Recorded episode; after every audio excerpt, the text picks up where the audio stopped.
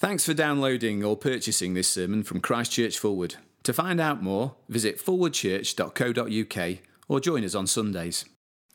The reading is taken from Luke chapter 19, beginning at verse 1, and you can find the reading on page 1053 in the Church Bibles.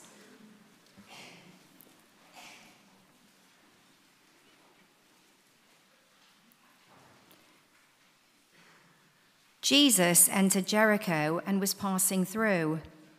A man was there by the name of Zacchaeus. He was a chief tax collector and was wealthy. He wanted to see who Jesus was, but because he was short, he could not see over the crowd.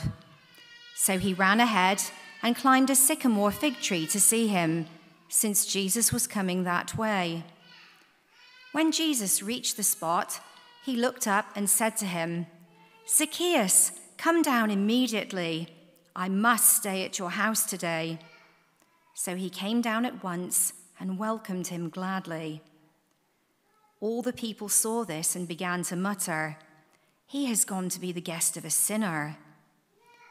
But Zacchaeus stood up and said to the Lord, Look, Lord, here and now I give half of my possessions to the poor, and if I have cheated anybody out of anything, I will pay back four times the amount. Jesus said to him, Today salvation has come to this house because this man too is a son of Abraham. For the Son of Man came to seek and to save the lost. This is the word of the Lord.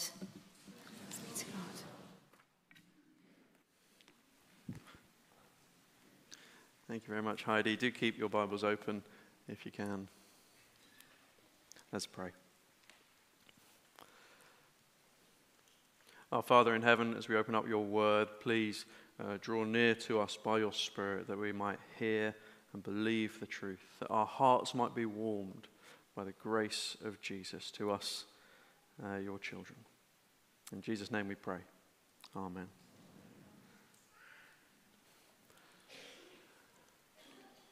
Is there someone who you would be uncomfortable with becoming a Christian? Them being saved and forgiven? Perhaps some obvious examples Putin, or the man who murdered Sarah Everard or more local examples, that person you see and uh, you see him often and you think he's selling drugs to teenagers, sowing addiction and ruining lives. Or that boss who made your life a misery. What if he came to Hope Explored? Or that bully who plagued your school days? Is there anyone like that for you?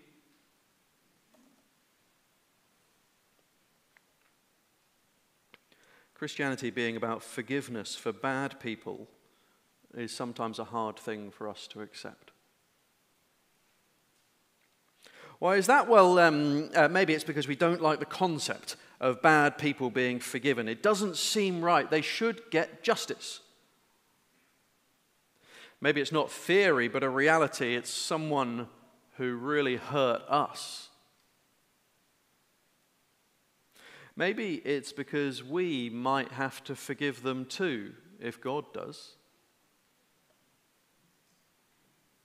Maybe it's because as a church we'd have to welcome in people that we're uncomfortable with and we're not sure we'd want them around.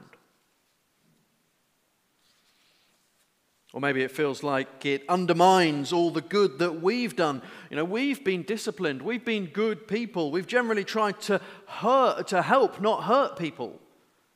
And then they get the same as us. It's not fair. Maybe it's because it actually starts to make us see that we need forgiveness too. Sin is shown up in our own lives in various ways, and that's not comfortable. That's not good for our pride. Look, it's not unusual if you find it hard to accept that Christianity is about forgiveness for anyone and everyone. That's not unusual. But today we'll see why bad people being forgiven is such excellent news. Why Jesus being a friend of sinners is a wonderful thing. Ultimately, why we should not grumble at grace, but rejoice in it. It's fantastic for anyone out there and for each one of us here today. Now, this is the last in our summer series. Um, but also, this passage is sort of a conclusion to the whole central section of Luke's gospel. Luke, uh, as a gospel, begins with a few chapters about the birth and early life of Jesus, and it ends with a few chapters about the last week of his life, his death, and his resurrection. But in the middle, we get about 15 chapters describing the three years of Jesus' public ministry, uh, traveling around, meeting people, teaching, doing miracles. Uh, last week was the final miracle. And this week is the final regular encounter with someone.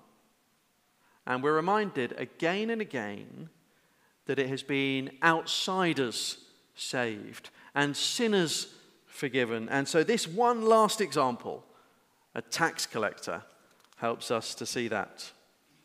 Tax collectors come up uh, lots in Luke's gospel. Uh, it's worth perhaps taking a minute just to see, uh, see the pattern of what happens with tax collectors. Uh, uh, follow with me, if you will. Grab your Bibles, and we'll have a little look at tax collectors in Luke's Gospel. Remember what a tax collector's like. Uh, they're not just an accountant with the Inland Revenue. Um, you may, there might be some tax collectors here. You're, you're fine.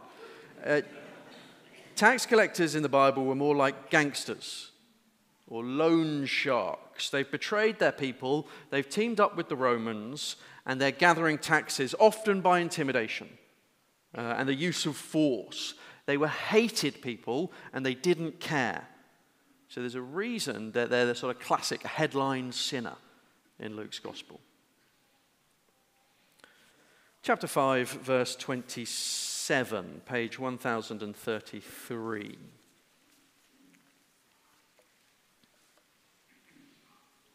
Jesus meets a tax collector called Levi. And, uh, and he says to him, Follow me. And he gets up and he follows Jesus and he leaves everything behind. But the Pharisees, they grumble about this because he's hosting a big banquet for Jesus, so they grumble. Verse 30 Why do you eat and drink with tax collectors and sinners? Well, Jesus answers and says that this is it's for them that he came. Verse 32 I have not come to call the righteous, but sinners to repentance. That's why he's called a tax collector. Jump to chapter 15, page 1048. Luke chapter 15.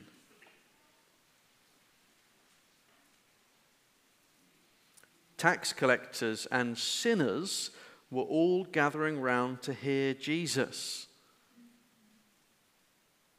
and, uh, and he's welcoming them. He's eating with them. And again, the Pharisees grumble about this. This man welcomes sinners and eats with them. So Jesus tells them three parables the parable of the lost coin, uh, the, the lost sheep, the parable of the lost coin, and the parable of the lost son. And each parable ends with a party.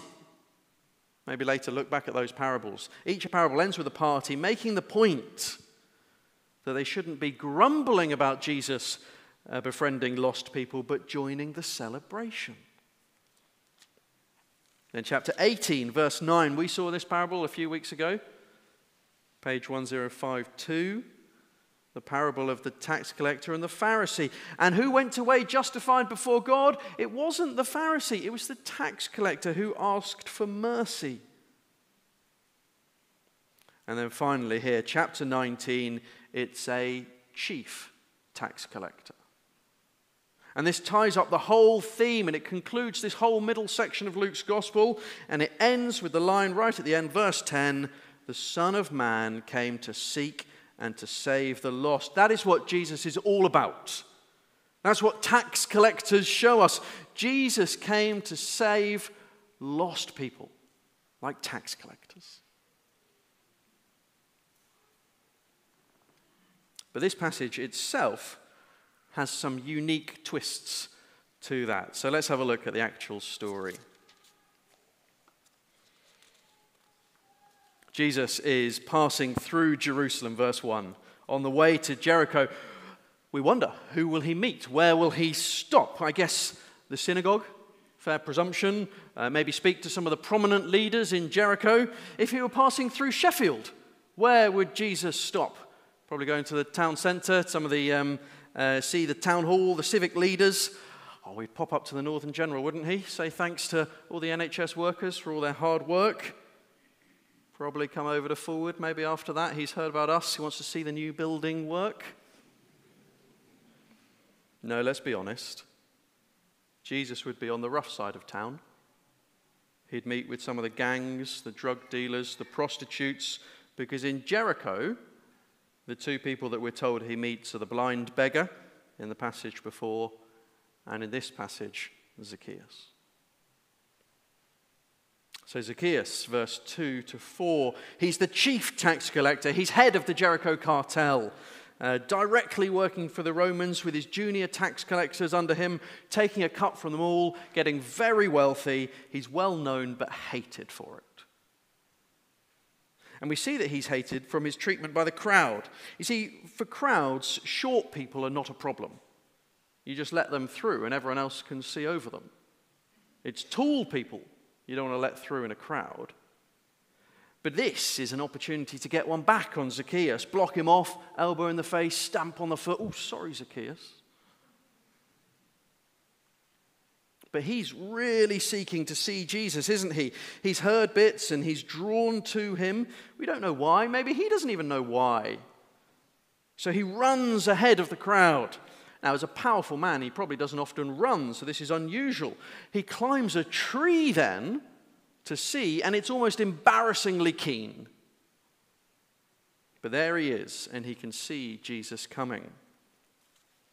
It gets stranger though, verse 5. It seems that Jesus is looking for him too. When Jesus reached the spot, he looked up and said to him, Zacchaeus, come down immediately. I must stay at your house today. Jesus calls him by name. He knows him. Somehow, either divinely or maybe from a previous visit. And so he must know what sort of man he is, but he still seeks him out. He wants to stay at his house. Jesus, didn't we see that in those other passages? He's often staying with or eating with people. It's, uh, it's a sign of acceptance and friendship. It's not just a quick chat on the street, it's going to their house. And this is unbelievable to Zacchaeus. He jumps down and warmly takes him off to his house and gives him a great welcome. But it's also unbelievable to the crowd. It's unacceptable. Verse 7 they mutter because this isn't right. And so both Zacchaeus and Jesus respond, and it's their responses which I think stand out in this story and which I'd like us to dwell on. And it's these that show us when we're tempted to grumble at grace that really we should rejoice instead. So, two points uh, from what they each say, we're going to see that Jesus befriending sinners leads to salvation, and that Jesus befriending sinners leads to changed lives. So, firstly, Jesus befriending sinners leads to salvation. I've reversed the order. Uh, I think that's okay. You can forgive me afterwards. Um, but we're going to start with verse 9. Jesus said to him, Today salvation has come to this house, because this man too is a son of Abraham. Jesus befriended Zacchaeus. I guess what he had in wealth, he lacked in friendships. I speculate, but there was probably a nagging dissatisfaction with his life. Maybe some of us feel that in one way or another. Uh, we've achieved wealth, or we've achieved success, or whatever it is we were aiming for in our lives, but there's a nagging dissatisfaction, maybe in a way that we've never really understood. Things are not quite right, there's a gap. Well, Jesus, like no one else before, was willing to be a friend of Zacchaeus. And to the crowds, this was a scandalous thing. But to Jesus, it was an exciting thing, a special thing. The very reason he came, his heart, is to make friends with people like this. He said, Today salvation has come to this house. But who literally came to his house? Jesus came. And when Jesus is accepted in, that means salvation is accepted in. Jesus is the Savior, the one who died on the cross to pay the price for our sins, the one who rose again, bringing victory over death and the promise of eternal life. So, if you become friends with Jesus, you get all of that. You get salvation. That's why Jesus also says, This man too is a son of Abraham. Abraham was the father of all the Jewish people, the family of God, as it were, the people considered saved by him. And Zacchaeus would have been considered excluded because of his treachery. But Jesus says, Yes, I know that, but I declare that he's included because he's become my friend. I'm the point of entry now, Jesus says. It's not about bloodline, it's not about behavior, it's about befriending Jesus. And the point here is that we, we might be prone to grumble like the crowds about grace to sinners, but Jesus wants us to be as excited about it as he is. And I think it is worth being excited about. Anyone Whoever they are, becoming a Christian is worth a party, whether they're a middle class person, upright looking, or someone whose life is in a mess. It's a special moment when they become a Christian. It's another human being, someone made in the image of God, being told, You won't go to hell anymore. You can come to heaven. It's all forgiven. You're loved now. Either we don't understand or we're remarkably compassionless if we're not moved by that. And the reality is that we're all in the same boat. Whatever form our sin takes, we're all rebels against God, yet Jesus is happy to be our friend. We should be rejoicing that this is true for us and for everyone else. Now, Jesus called to Zacchaeus in the tree, and I wonder if God had been stirring in his heart beforehand in some way that he didn't really understand, but which led him to seek out Jesus. Well, today, Jesus might be calling to some here and He might have been stirring in your hearts in a way that you didn't understand, that brought you to church today, or brought you here over the last few weeks. And perhaps Jesus today says to you, Come down immediately. I must stay with you. How will you respond? I heard this week about Kenneth Clark, who is the director of the Ashmolean Museum in Oxford and then the National Gallery in London. In his autobiography, he briefly but honestly describes uh, when he heard the call of Jesus and how he responded. He was in Europe somewhere and he was in a church, and as the Bible was read, he knew in his heart that God was speaking to him through it.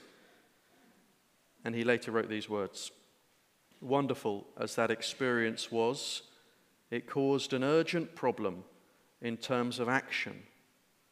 If I were to follow through on this, I would have to change. My family would think I'm going mad. So gradually the effect wore off, and I made no effort to retain it. Isn't that tragic?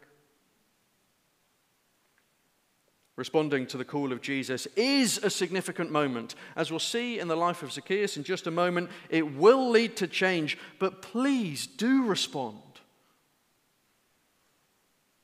It's also the most joyful moment.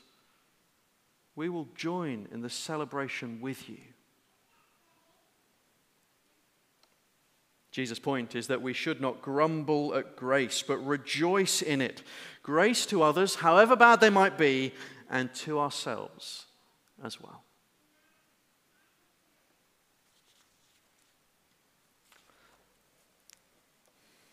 But sometimes we just persist in thinking that it's not right. They're too bad to be accepted as Christians racist, murderers, paedophiles. The honest truth is they can be forgiven, but we don't like it. Well, let me suggest another reason why we should be excited because it means they might change. In the criminal justice system, don't we ask, uh, what should we do with criminals? People say different things. Punish them? Yes, that's appropriate. Try to deter other criminals? Yes, serious penalties are needed to make people fear crime. But also, we want rehabilitation. We want criminals to change. And that's probably one of the biggest problems in the prison system at the moment. It seems to make people worse. But this is one of the great benefits of Christianity. It does help people change. That's why Christian prison work is such a valuable thing, but not just for criminals, for each one of us. Christianity leads to change. And so, our second point Jesus befriending sinners leads to changed lives. What did Zacchaeus say? Verse 8. Zacchaeus stood up and said to the Lord, Look, Lord, here and now I give half of my possessions to the poor, and if I've cheated anybody out of anything, I will pay back four times the amount. This is remarkable. Two weeks ago, only a chapter before, we met a rich and good man who was unwilling to give his money to the poor. But today we rich, meet a rich and bad man who says this. And it's extravagant, it's above and beyond what was expected. Back then, giving to the poor, apparently there was an expectation of 20%, but he says 50. And back then, when paying back for wrongdoing, there was an expectation of pay back what you owe and add on 20%. So for £100, it'd be 120. But he says, I'll pay back four times. For 100, I'll give you 400. His heart is completely changed. He goes from a position of take, take, take to give, give, give. And it's all come from his new friendship with Jesus, this afternoon spent with him, from his experience of salvation. It's not that he's earning his salvation through this, but a response to salvation. This is evidence that he has been saved. You see, salvation isn't just a ticket to heaven, a clean slate of forgiven sins. It's being made a new person with a new heart and a new number one priority, which is Jesus. And so life becomes all about living for Him. The blind beggar last week, he just upped and followed Jesus down the road. Zacchaeus follows him by becoming a generous giver.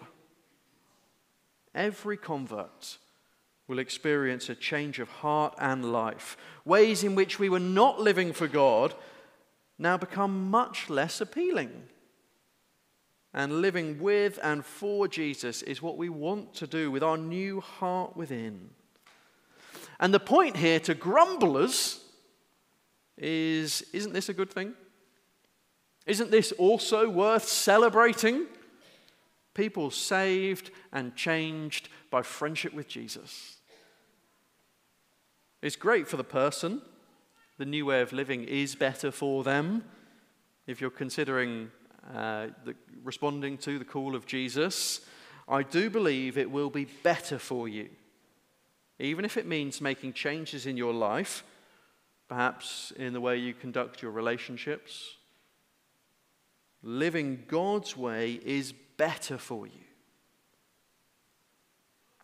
It's better for other people as well, isn't it? Think of all the people blessed by Zacchaeus' conversion, people having stolen goods returned to them, people no longer living in fear.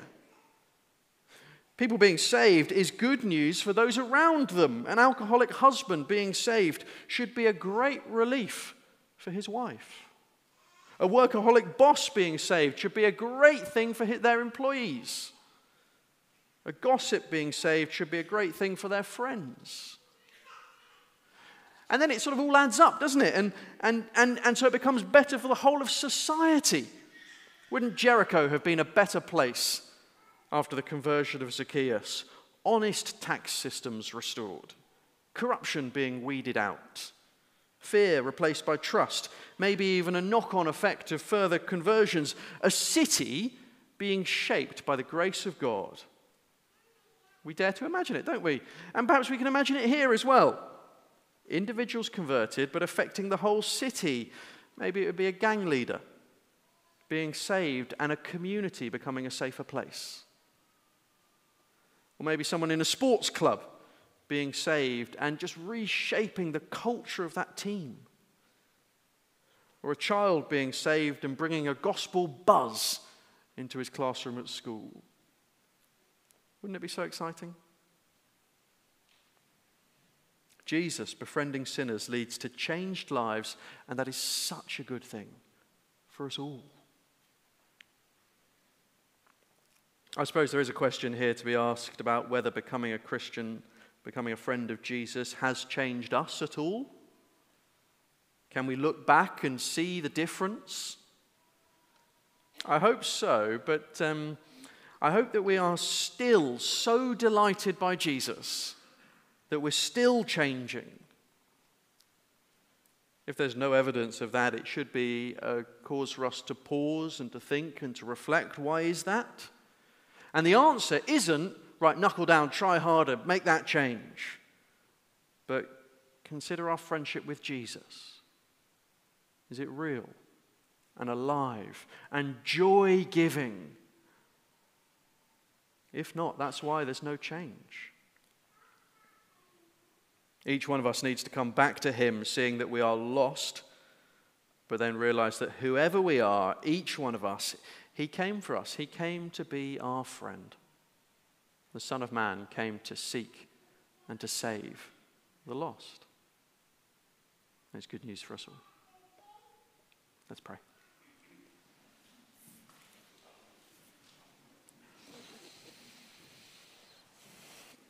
Our Father in heaven, for each one of us, you know what's going on in our hearts. You know us, you know us by name you might be calling out to us in some way today. Please help us to know that welcome, that grace, that friendship that Jesus offers, whether for the first time or after many years have gone by. Please, Lord, may our hearts be stirred with joy at friendship with Jesus. In his name we pray. Amen.